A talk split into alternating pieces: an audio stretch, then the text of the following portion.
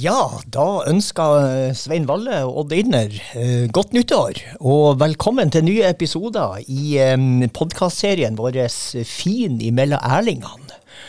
Og eh, Svein, eh, godt nyttår. Ja, tusen takk. 2024. Det begynner å bli en stund siden etter Kristi fødsel. ja, det, det, kan du si. Ja, det er jo enda et år lagt til etter Ja, det er det. den berømte hendelsen. Ja, det begynner å bli en gammel historie. Hvordan står det til med kirka i dag, du som er biskop? Ja, så kan man jo stille spørsmål har kirka en så gammel historie. Ja, vi regner oss jo fra dette nullpunktet på mange måter. Iallfall sett tilbake. og eh, Kirka er aldeles høyst levende og oppegående. Ja. Også den dag i dag. Okay. Også i uh, Sør-Hålogaland, som det heter. Særlig i Sør-Hålogaland. Særlig. ja, men Det høres bra ut. Vi trenger en uh, offensiv holdning. Eller som det heter på Aspmyra, vi må ha trua. Ja, det må vi Ja. Absolutt. Og da er det veldig hyggelig å ønske velkommen eh, dagens uh, gjest. Vi kan vel si fortsatt ganske ny ordfører i Bodø, Odd Emil Ingebrigtsen. Ja, det er bare noen måneder, så det er jo ingenting sammenlignet med, med kirkas historie. Nei, det kan du si. Og så er jo spørsmålet hvor lenge kan man skylde på at man er ny i jobben? Ja, det der jeg tror ikke det finnes noe fasit på, for du ser jo noen som uh, bruker, bruker, å gjøre det lenge etter de har begynt i jobben. Men uh, nei, det der er, har ikke så veldig stor sjanse for. Nei. nei. nei. og det er vel uh, når du først er ordfører, da er det all in? Ja, ja rett og slett. Så jeg er jo veldig glad for at jeg har ja, egentlig fikk en, en, veldig stor tillit hos velgerne i Bodø. Mm. Det var jo, hvis jeg ikke husker feil, en 2400 bodøværinger som stemte på meg personlig. Så det bruker jeg ofte faktisk å tenke på. For det er jo en ekstra personlig tillit. Mm. Så det, det, bør man huske på i hverdagen i, i jobbsituasjonen. At det er noen som har, har bokstavelig talt trua på deg. Mm. Og det er viktig. Ja, ja det, det, er jo kjempeviktig. Du, både din jobb og, og vår jobb er jo basert på tillit. Mm. Um, og det er jo både fint og litt sånn um, alvorlig å tenke på. Ja, uh, det er jo uh, særdeles viktig å ivareta den tilliten på en god måte. Uh, og det er jo bare én måte da å eventuelt opprettholde tilliten på, det er jo da å prøve å levere i forhold til de forventningene folk har. Mm. og det kan jo være veldig sammensatt, da. Ja. men nå gikk jo ikke vi til valg da med å love så veldig mye. Eh, sånn at eh, akkurat det jeg har sagt, det skal vi klare å holde. ja, ikke sant? Eh, sier du at prinsippet er å love minst mulig, og så Ja, jeg tenker jo at eh, folk er jo ikke dumme heller, så de som lover altfor mye, de eh, jeg, jeg, tror nå de blir gjennomskua. Så det er viktig å være litt ærlig også. Mm. Så vi har jo lova noen ting, men jeg er litt stolt over at vi faktisk allerede i første budsjett har begynt å innfri alle løftene som vi har gått til valg på. Mm, mm. Men Hvordan er det da å være ordfører etter noen måneder i stolen og med kjede rundt halsen? Ja, altså Jeg har jo vært engasjert i, i politikk. Jeg har egentlig alltid, så lenge jeg har levd, levd i grenselandet med å mellom, Jeg har egentlig drevet mest med bokhandel, altså. Ja. Tro det eller ei. Men eh, så jeg har egentlig drevet, alltid drevet på en politikk samtidig. Så jeg har jo sittet 24 år før i bystyret i Bodø. Ja, 24 år, Så det blir min syvende periode. Ja, Det er såpass, ja. ja. Så jeg kan, jeg, ja, på mange måter syns jeg kunne hoppe rett inn i jobben. Og, og min forrige jeg hadde en periode et par år hvor jeg jobba litt med lukka sjøbasert oppdrett i en veldig spennende bedrift i Lofoten, og litt for meg sjøl. Men før det så var jeg jo fiskeriminister, og, Mm. og på mange måter så det å være ordfører er, er litt sammenlignbart med det å være statsråd, selv om du ikke er operativ på samme måte. Men du, samtidig så er du ja, en slags arbeidende styreleder i, i kommunen. Mm. Det er et veldig krast skille mellom politikk og administrasjon. Ja, Det må jo være litt spennende og viktig også å være både minister, statsråd og statssekretær i Olje- og energidepartementet. Stemmer Ja, ikke det? Det var veldig hektisk. Ja, eh, eh, det var jo som lyn fra klar himmel. Eh, jeg sto og laga middag hjemme og kom fra jobb. For jeg jobba som direktør i Indre Salten Energi på Fauske. Og jeg hørte faktisk på nyhetene at det var utnevnt ny olje- og energiminister. Og sto og, og til poteten på kok, og så ringte telefonen. Og så var det jammen ta meg hun nettopp har hørt på radioen, som spurte om jeg ville bli statssekretær. ja.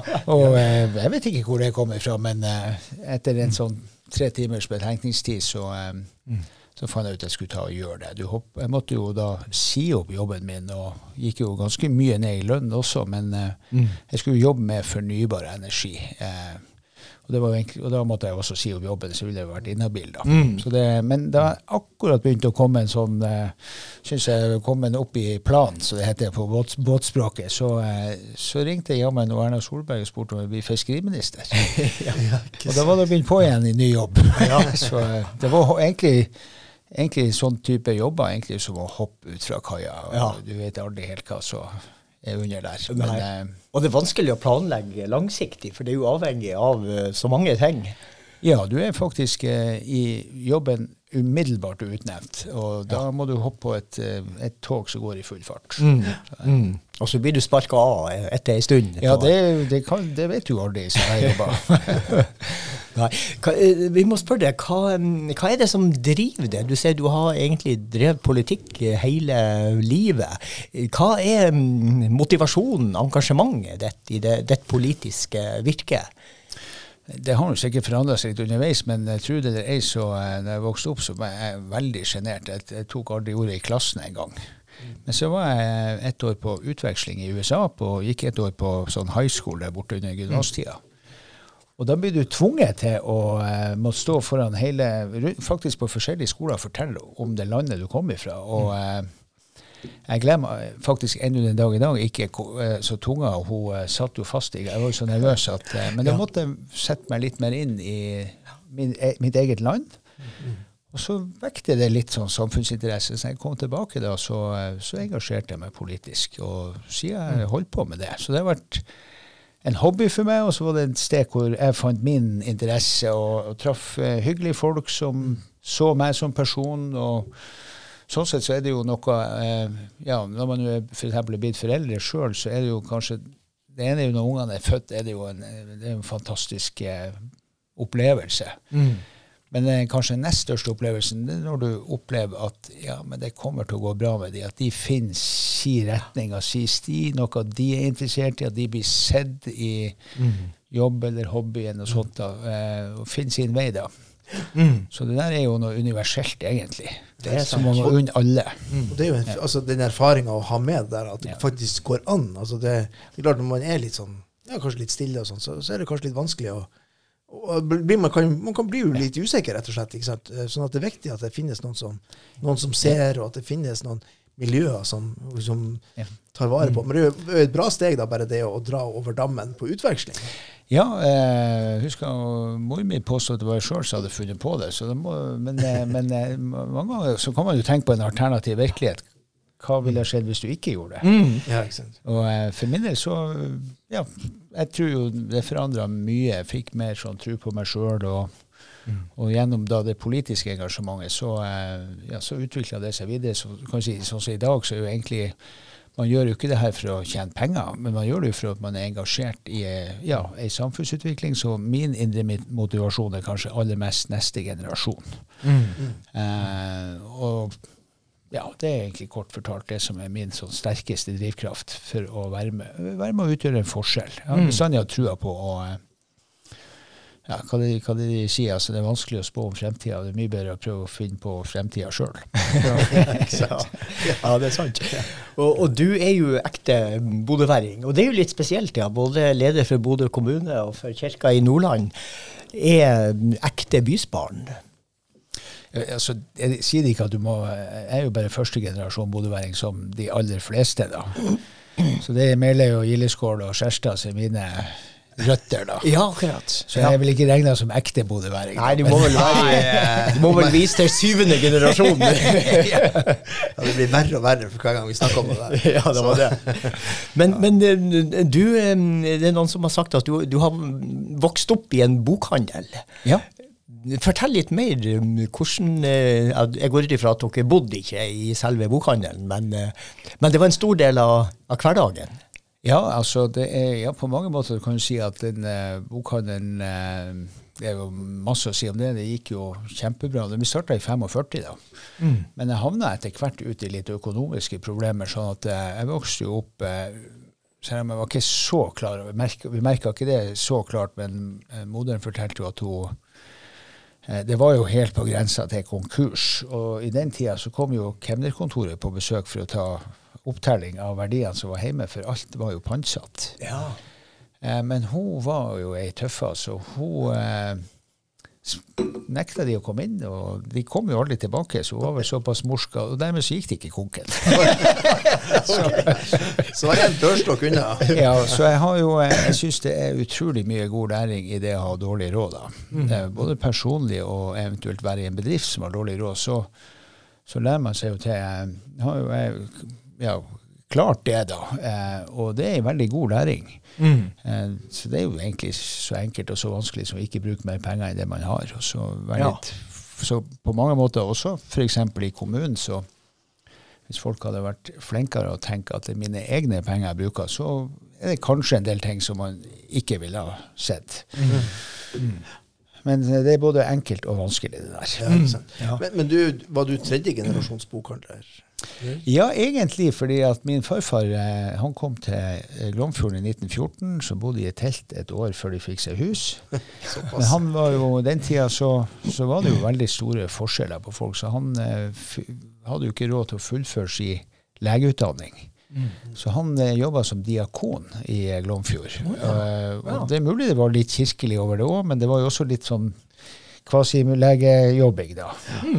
Men så starta de opp litt butikk, og eh, jeg vet ikke om det var så mye bøker der, men det var nok en mye finere tittel med bokhandel enn med Krambu. Ja. Ja. Så eh, på Reipo kirkegård så ligger det både onkelen min og farfaren min ligger der med tittelbokhandel Ja. på eh, gravstein. Akkurat. Jeg, jeg husker jo tilbake eh, til 60-tallet, når vi en sjelden gang reiste den lange veien fra Steigen, der jeg vokste opp, og hit til byen. Eh, Så måtte jeg jo innom eh, bokhandel, og det var jo, det var jo to. Det var Sundem og Odds bokhandel. Jeg gikk jo selvfølgelig til Odds bokhandel. Jeg liker å tenke oi, jeg har min egen bokhandel. og så måtte jeg innom eh, Berg Sport. Um, Men eh, du heter jo også Odd. Ja. Eh, Men det er kanskje ikke du som har gitt eh, navnet til Nei, det var faderen. Han heter Odd, og så heter farfaren min Emil. Så dermed så ja. måla jeg ikke det sier på. Så da var valget, valget, navnevalget ganske enkelt. Ja, Ja. det det. Men, men eh, mange sier jo Emil, men, eh, men du uh, uttaler Odd Emil. Jeg er ikke sikker på hva som er rett, men jeg Nei. responderer på alle varianter. Det var ikke sånn at når mor di var ekstra streng, så sa hun Odd Emil! Det gjorde hun helt sikkert. jeg var selvfølgelig så snill da jeg var liten at det var aldri noe vits og oh, ja. behov for å snakke til meg. Nei, det. Men har du vokst opp med mye bøker og lesing og litteratur? Ja. Absolutt. Så, eh, Men det var jo eh, selvfølgelig mest Så Hardy-guttene, samlede verker jeg tror jeg sikkert lest tre ganger. Ja. så, men eh, jeg har alltid eh, likt å lese, gjør jeg fortsatt. Vi hadde litt arbeidsfordeling i bokhandelen, så jeg tok meg av eh, alt av sånn historiske bøker og, eh, og eh, noe som heter tekto-thrillere, fantasy, science fiction, litt spenning og sånne ting. Og så tok moderen seg av det, den seriøse litteraturen, da, så ikke fenga meg så mye. Betyr det at, at du var liksom en aktiv del av, av, si, av bokhandelen helt fra ungdomsårene og Ja, blant inn i yrkesaktive? Jobba jo eh, selvfølgelig litt grann der innimellom, men min første jobb det hadde jeg som, som fikk jeg jobb, først sommerjobb i Nordlandsbanken, og så endte jeg opp med å jobbe ett år i Nattsjefen. Og det er jo, der kan du snakke om eh, og Da telte vi jo pengesedler med fingrene, og så kontrolltelte vi på sånne maskiner. da. Og Der kan du snakke om et yrke som er utdødd. så, eh, Ja. Men da, etter det så jeg, begynte jeg å jobbe litt i bokhandelen, og så eh, tok begivenheten meg litt sånn at jeg eh, fikk tilbud om jobb som generalsekretær i Unge Landsforbund. Landsforbund. Så var jeg tre år i Oslo. Det var jo et sjokk både for hovedstaden og for meg. da. Men det var, der traff jeg jo en del av de folkene som eh, Mange av de er fortsatt aktive i nasjonalpolitikk. og eh, Det er jo nettverk som man får bruk for senere, og man blir venner med folk og, og holder det ved like. da. Mm, mm. Men hvor det gikk med eh, den eh, berømte Odds bokhandel? Den, den ble kjøpt opp av, av andre større Ja, vi solgte alle butikkene. Vi hadde da etter hvert seks butikker. Jeg jobba i, i sånn 16 års tid som daglig leder av det. Mm. Kombinert faktisk med å drive lokalpolitikk, da.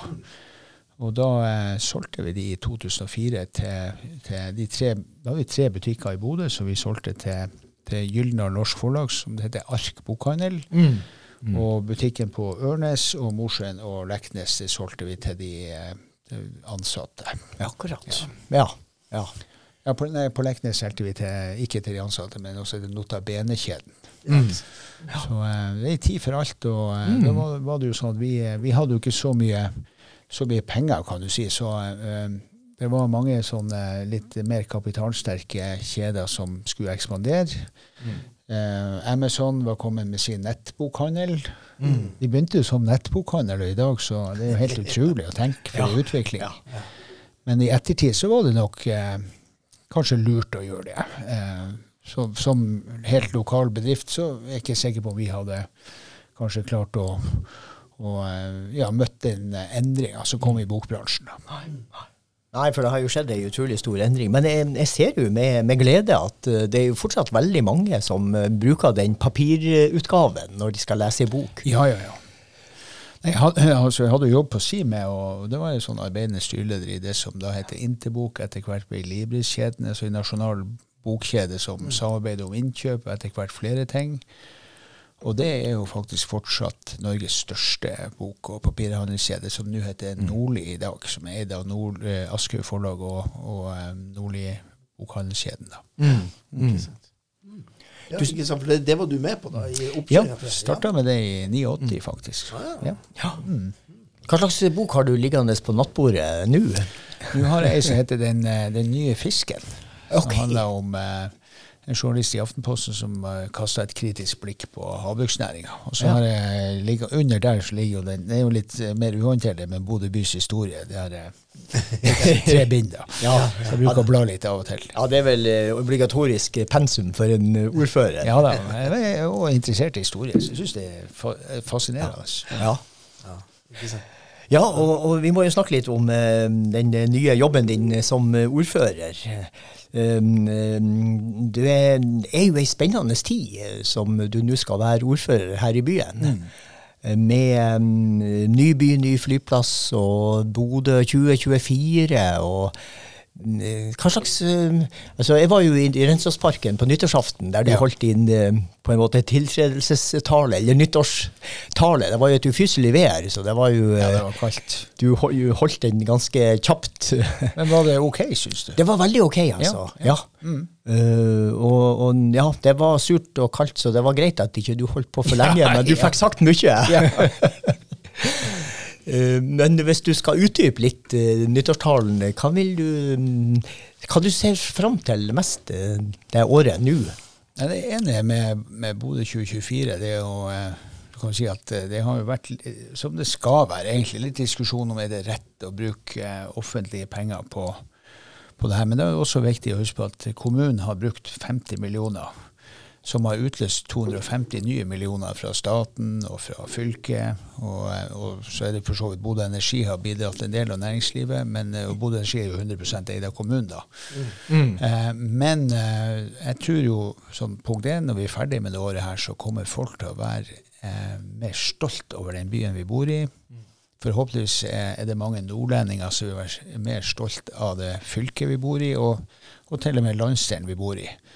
Så eh, egentlig hovedessens med dette året her, eh, det er jo det magiske som kan skje når folk møtes.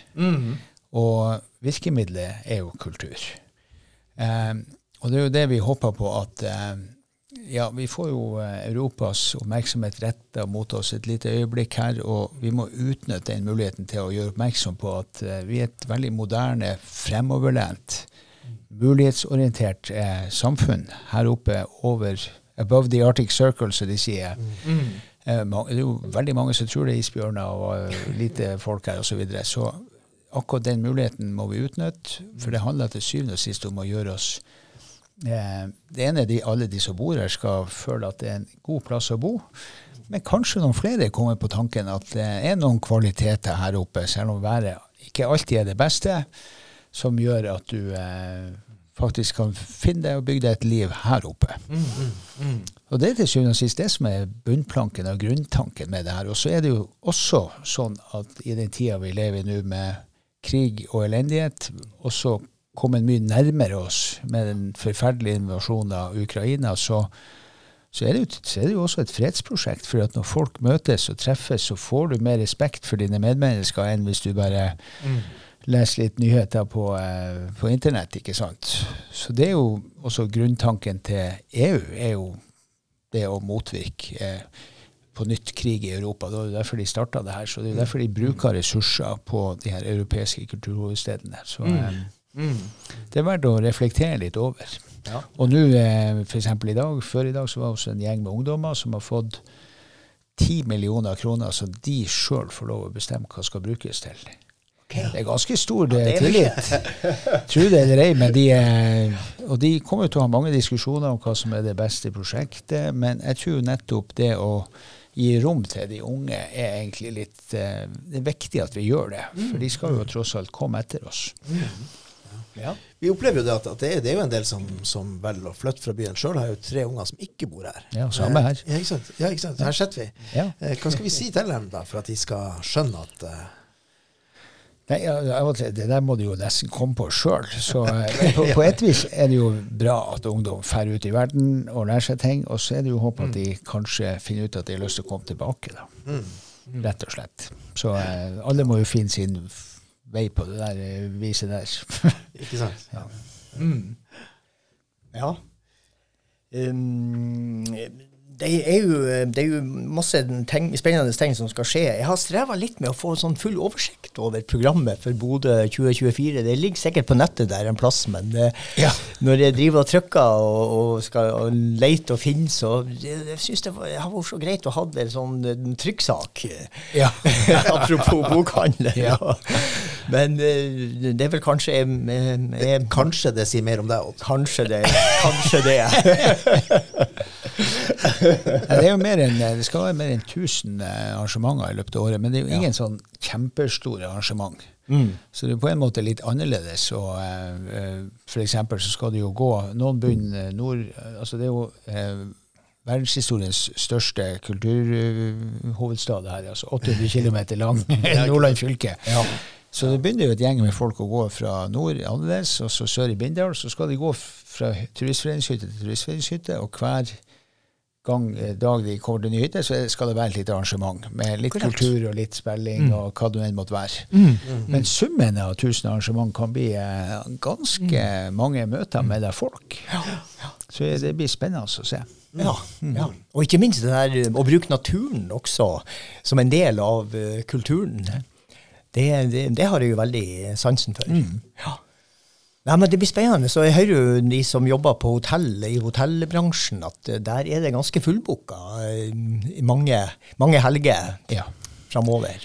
Det er jo også litt sånn heldig uhell at vi har eh, det arrangementet i år. Nå er det jo litt dyrtid, høye rentekostnader. Mange bedrifter setter investeringer på vent inntil de ser hvor hvor, eh, hvordan vei det går.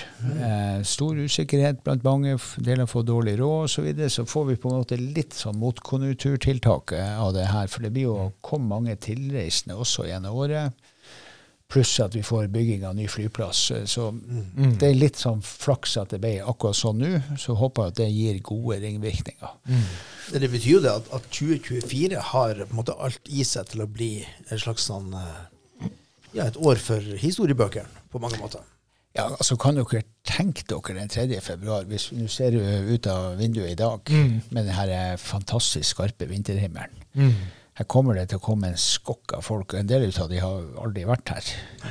Eh, med noen EU-ambassadører f.eks. litt sånne ting. Og hvis vi nå får eh, altså 3. februar i fjor så var det nordlys over Småbåthavna. okay, ja. eh, det kan skje i år òg, selv om vi vet jo at det kan hende at det ikke skjer òg. Vanskelig å bestemme. Dere får legge et godt ord. ja, det var det. Ja.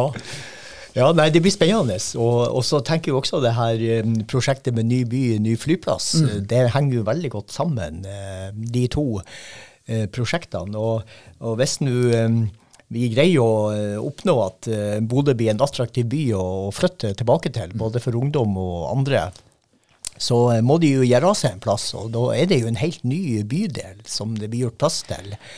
ute på Bodø-halvøya. Ja, og der er, så hva er det som gjør at folk eh, bor en plass, eller altså, Der er det jo, det er jo veldig sammensatt. Det består jo av, Folk har litt forskjellige preferanser, men jeg tror jo at jobb er nå uansett kanskje nummer én av alle ting. da. Så det viktigste med nybyen i fullplass prosjektet for min del som ordfører, er å legge til rette for nye arbeidsplasser. Og så er det jo òg interessant å reflektere, hvis vi går 15 år tilbake i tid. Altså Det er bra mange arbeidsplasser i dag som vi aldri kunne ha gjetta på for 15 år siden. Og om 15 år så kommer det til å være mange arbeidsplasser som vi ikke klarer å gjette på i dag. Eh, så gudene vet hva det blir. Men, eh, men i dag så hadde vi besøk av konsernsjefen i Norwegian, som nettopp har blitt ny eier av Widerøe, som Ja. er Bodøs største private arbeidsplass. Og, det er jo, eh, og de kommer bl.a. for å takke for at vi har støtta eh, oppkjøpsforsøket politisk. Og det er jo nettopp fordi at eh, hvis Norwegian ikke hadde overtatt, så er jeg redd for at det kunne ha kommet inn eh, kanskje et, et eller annet form for eh, utenlandske oppkjøpsfond eller noe sånt. Og det, de er ikke nødvendigvis fullt så opptatt av lokale arbeidsplasser som vi her er.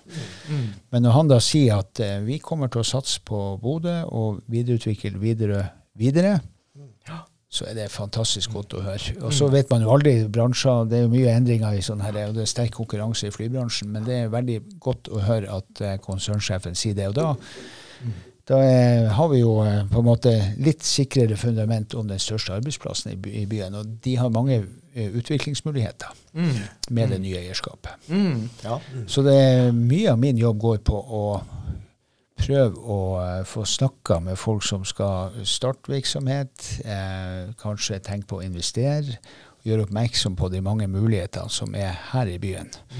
Og da, eh, da Jeg tror rett og slett folk eh, Da bruker vi selvfølgelig eh, Jeg bruker veldig ofte bildet av, av Bodø-Glimt-Roma 6-1. Mm. Sant? Et, et lag fra en liten by i verden ja. gjør noe som i utgangspunktet er umulig. Og det at vi eh, får formidla det inntrykket at vi har en kultur i byen her for å være fokusere på muligheter. Og at vi eh, har erfaring også med at umulige ting kan bli mulig. Som f.eks. Nyby flyplass, som mange mente var helt umulig for bare ti år siden. Og det, Den kulturen der er også viktig hvis man skal tiltrekke seg nye bedrifter, nye arbeidsplasser. Ja, og Du nevnte Bodø-Glimt, og det er vel en av de eh, største og viktigste merkevarene for Bodø by nå eh, de siste årene. Eh, Jeg må jo spørre, hvor var du da Bodø-Glimt slo Roma 6-1? Nei, Jeg tror jeg så, jeg så han på TV, den kampen. Ja, du var ikke på Nei. Aspmyra? Nei, ikke heller. Nei. Men Eh, eh, eh, Etterpå så skulle jeg jo gjerne hatt muligheten til å være på ja. ja, og det blir jo et spennende år eh, for fotballen også. Ja, ja. Det er jo det. Så eh, jeg vet ikke om vi skal diskutere her det nye stadion, men eh, det er jo, det er jo også ei, eh, ei spennende eh, sak. Med masse følelser, med Rønvikjorden og eh, ja. Ja da, så du kan si nå er nå den saken eh, har jo vært diskutert over noen år og er landa, og lokaliseringa er bestemt eh, for et, vet, et par år siden. eller sånt. Sånn Ideelt sett så, så kunne jo kanskje den stadion ha lagt eh, på noe av de bebygde arealene som allerede er på ny by, ny flyplassområde. Men er nu, det, det, hvis man skulle gjøre om på det nå, så vil det gå veldig lang tid. Så eh, da må man jobbe ut fra det, de beslutningene som allerede er tatt, og så må vi heie på at Bodø-Glimt får det der til. Og det er jo eh, Jeg har jo eh, skøya litt med de, for de har jo eh, eh, Blant annet han Bjørn Mansverk der har du jo eh, det her med tankens kraft. Eller vi, kanskje i denne sammenhengen troens kraft. Det det, skal man ikke undervurdere. Så jeg har sagt de må lete frem alt de har her for å få, få til det stadion, for det er jo et betydelig beløp som skal investeres. Ja. Men, eh, men eh, nå har de jo funnet ut hvordan de vil ha det, og det er jo viktig. En ren fotballstadion med tak. Sånn at det også er muligheter for eh, f.eks. store gudstjenester, kanskje. Hvem som vet. Ja, det var det. eh, Der sa du noe. ja, når biskopen kommer Ja. på besøk, da må det jo være eh, litt stort. Ja, det tenker jeg òg. Hvis du tar med gitaren, så kan den være at det Ja, nå snakker vi. Ja. Men det tror jeg klubben sier jo at det her er utrolig viktig for dem for at Ja. de skal videreutvikle seg. Og da må vi bare da må vi heie på det de prøver å få til. Mm. Ja da, og det, det tenker jeg altså, eh, altså um, uh, um, det er jo viktig også tenker, for oss som kirke sant, at vi, vi må ha sant, lokaliteter som vi vet er tjenlige. Og vi har jo vært så heldige, bl.a. her i Bodø, men også andre steder. i- At, at, at, fordi at det er avhengig av politiske, politisk hjelp og politisk eh, vilje og sånt. At man har de lokalitetene man trenger. For man, man trenger jo på en måte så- bokstavelig talt arenaer for at folk møtes. Og det, eh, og, og det er mange typer arenaer, mange viktige arenaer. og, og fotball er viktig blant Hva var det han sa for noe? Fotball er det mest alvorlige. Ja. Ikke alvorlige. Hvordan var det? Av, av alle uvesentlige ting her i livet, så er fotball det aller viktigste. ikke sant? Og det var vel pa- pave Johannes Paul Ja. andre som også har sagt det. Ja.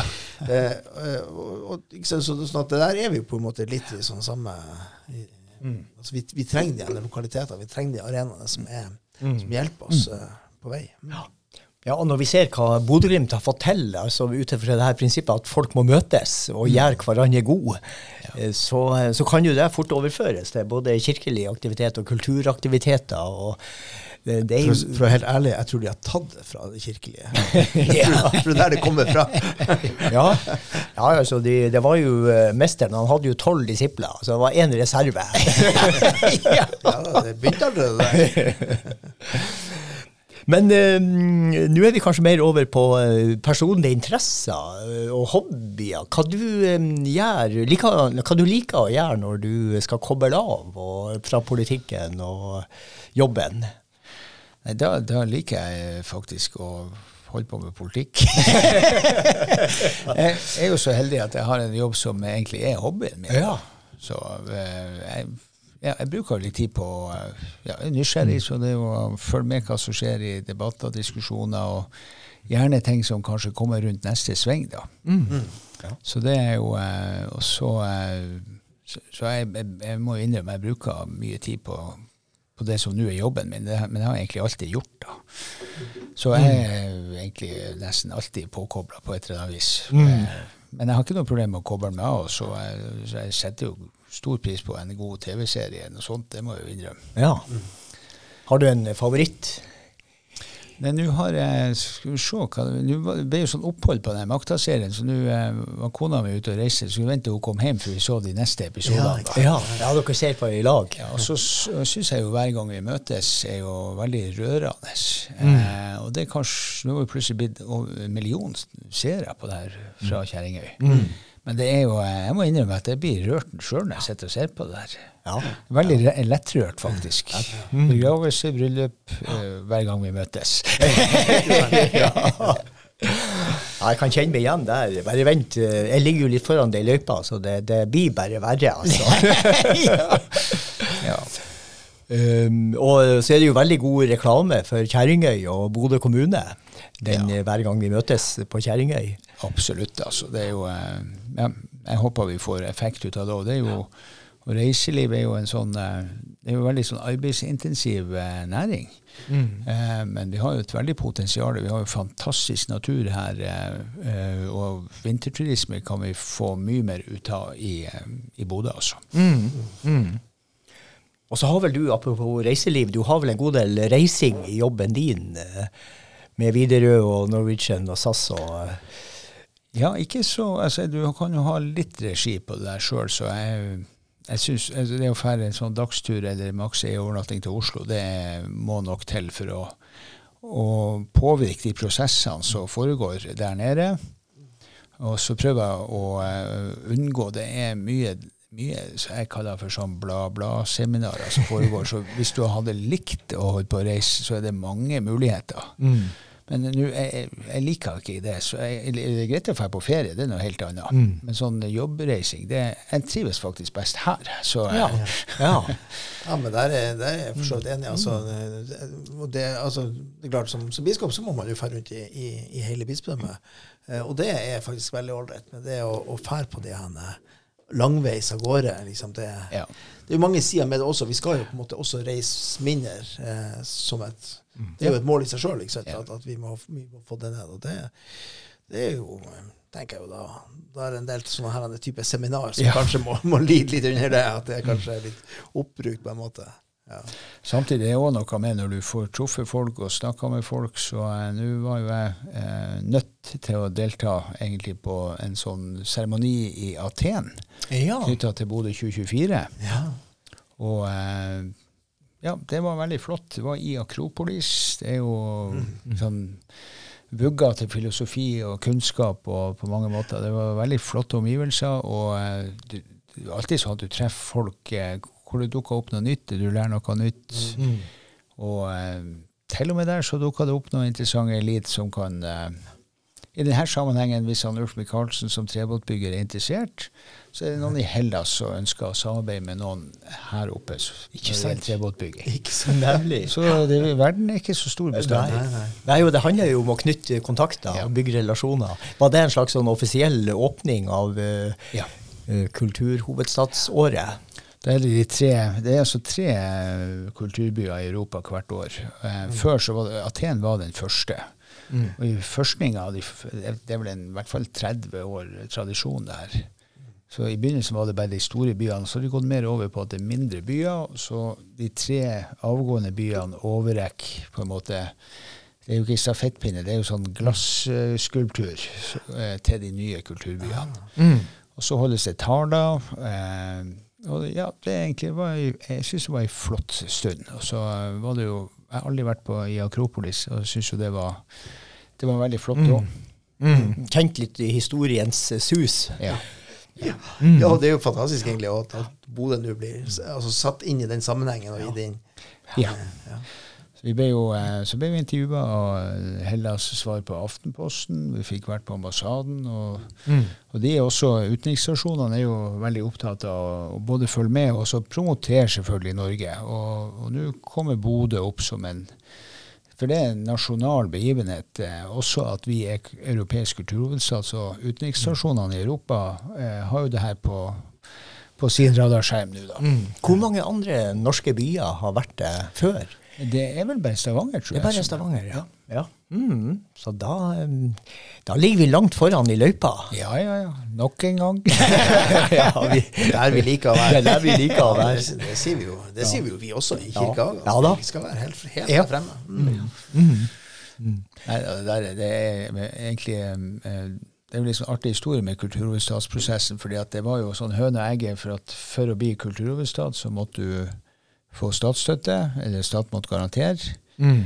Så var det litt høne. Jeg tror ikke det var helt klart at staten kom til å stille opp. Eh, altså det ble vel sagt veldig forsiktig i EU, og så, sier EU, eh, så ble Bodø godkjent som eh, eller hva det heter, vant konkurransen, og da kunne ikke staten si nei heller. da. så det var litt sånn blurry hva som foregikk der. det var litt sånn. Akkurat. Litt sånn småprat i korridorene og Ja. Hvis du skal plukke ut én ting som eh, du ser fram til nå det neste året i forbindelse med eh, europeisk kulturhovedstad um, altså En ting er jo åpningsseremonien. Ja, ja. Nei, et, et, De skal ha noe i september som heter Arch of Democracy. og Da eh, tror jeg det kommer ungdom fra, fra hele Europa. Og, og det tenkte jeg skulle være med på. Så jeg tror det blir eh, Og så kommer det òg ei sånn eh, en skotsk forfatter som har skrevet ei, ei litt sånn Det blir spennende å se hva slags bok det blir, men det handler om eh, rare norske navn. Ja, det er mange, mange veldig velge Og det er klart Når du sitter i Skottland og ser på, så blir det interessant å se hva som kommer ut av det prosjektet. Ja, ja. Så tror jeg jo de her ungdommene Det blir spennende å se hva de klarer å forløse eh, med de pengene som de får lov å disponere. da. Mm. Mm. Det er mye entusiasme der òg. Absolutt. Ja. Ja. Nei, men det, det, er jo, altså, det, er jo, eh, det blir jo rett og slett veldig spennende. Men det er klart at åpningsseremonien, som nå er bare to uker unna, knapt nok Jo da, to, to år kanskje. Eh, det blir jo noe for seg sjøl. Ja, du kan si den, eh, Som ordfører så må jo jeg følge dronninga. og Hun, har, hun blir jo her hele helga. Ja. Um, og jeg tror Vi får se om det, hva det blir til, men jeg tror de planlegger kanskje til besøk i Bodø i løpet av året. da. Mest sannsynlig. Og det er jo eh, Vi setter jo veldig pris på at kongehuset Og hun er jo høye beskyttere av av Bodø 2024. da. Mm. At hun bruker tida si på det. Hun er jo veldig kunst- og kulturinteressert. Ja. Eh, og det at hun prioriterer å bruke tid på det, gjør jo at du får enda mer oppmerksomhet. Eh, både til kunstnerne og til for så vidt også byen òg, da. Mm. Men da må jeg gå med ordførerkjede to steg bak i lag med statsforvalteren. Jeg vet Det er ikke om du også må Det er noen sånn etikettegreier der. Ja, ja. Eh, må iallfall være Jeg vet ikke. Kanskje et par steg bak der igjen. Ja. Men det som er da som, eh, som ordfører, altså omgjør å når det kommer en del folk etter EU-ambassadøren fra EU, det er flere ambassadører fra andre europeiske land, det er statsminister, kulturminister alle ordf ja, ja, I hvert fall alle ordførerne i Nordland er invitert. Okay. Mm. Eh, og da er det om å gjøre å få snakka litt eh, med alle de folkene her, og viderebringe det glade budskap om de mange mulighetene som er her i området.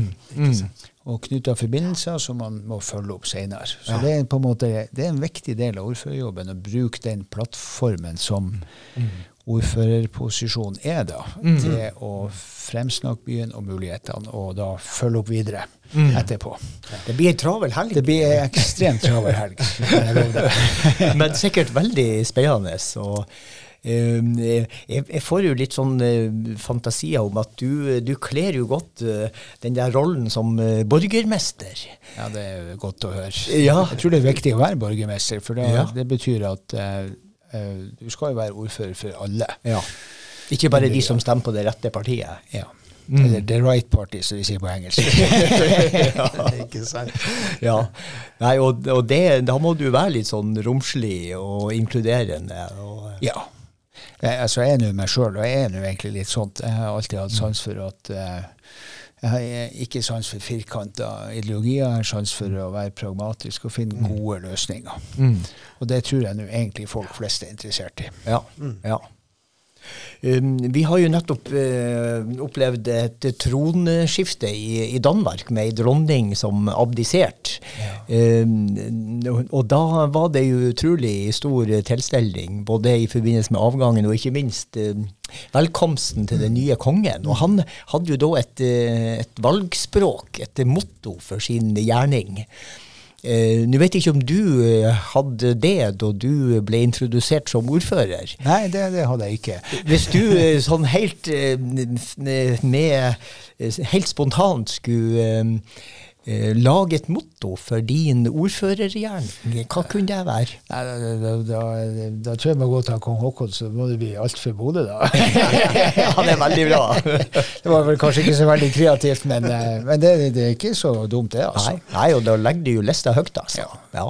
Så jeg, min jobb er å jobbe for byen. Og, Ja. Men samtidig så må, må Bodø som fylkeshovedstad, og også som eh, en av de større byene i, i Nord-Norge, da, vi må jo også ta et ja, det er vel mest korrekt å si storesøsteransvar. Så vi må også tenke på at eh, det blir ikke noe maurtue uten omland. Så Mm. vi må ha omtanke også for eh, naboene våre. Vi må heie litt på det de prøver å få til, og ikke være oss sjøl nærmest. Så, eh, det er fort gjort å havne i den grøfta der. Men eh, sånn over tid så er det det som er ja, Det er populært å bruke uttrykket bærekraftig, men det passer bra her. Ja, og det, det er klart, det, det er jo som du er inne på, det der tror jeg er kjempeviktig, og det er viktig å forsikre eh, håper jeg omlandet, om du vil, eller fylket, eller hva man skal Altså på at man, man nettopp eh, har en, ønsker det beste for hele Nordland. For uten, uten at alle er med, så er på en måte ingen med. på en måte. Det er noe vi skal ha. Det er fort, fort gjort vet du, nå når f.eks. Posten eh, har bestemt seg for at de kanskje skal flytte en del av virksomheten sin fra Fauske, så det er fort gjort at de på Fauske tror at det er en sånn konspirasjon fra Bodø. Vi har ikke hatt noe med det å gjøre. Eh, det er ikke sikkert det hjelper å si det, men eh, vi blir jo også utsatt for det når f.eks. Amedia la ned sitt trykkeri i Bodø og samla virksomheten sin i Harstad. Så sånn der type bevegelser skjer jo. Eh, og så vil du i andre sammenhenger så, så kan det bli sånn at du skal konkurrere om et eller annet. Så, så eh, rivalisering og samarbeid går hand, hand i hand egentlig litt òg, da. Eh, Men de her bedriftene og virksomhetene de bestemmer jo sjøl hvor de vil etablere seg eller drive virksomhet. Det Ja. må jo nesten vi ha respekt for, altså. Kanskje vi skal lage et sånn parallelt eh, motto. Alt for Bodø, alt for Nordland. Ja, ja, ja og vi må ha trua. ja. Nei, det er sant. Men eh, det var kanskje en eh, fin måte eh, å avslutte på, eller hva du sier, biskop Svein? Jo, kanskje det er rett og slett det at vi Jeg må, jeg må, jeg må ta en liten historie først. jeg. fra hun, vi snakka litt om hundreåringer her. Ja. Jeg har også en om sånn bispevisitas, men dere får velge hva dere vil høre. Men vi kan ta hun hundreåringen. For NRK Nordland brukte å ringe opp eh, folk som fylte 100 år. Og så var det jo akkurat der du sa så Her var hun heter hun Klara ute i Lofoten.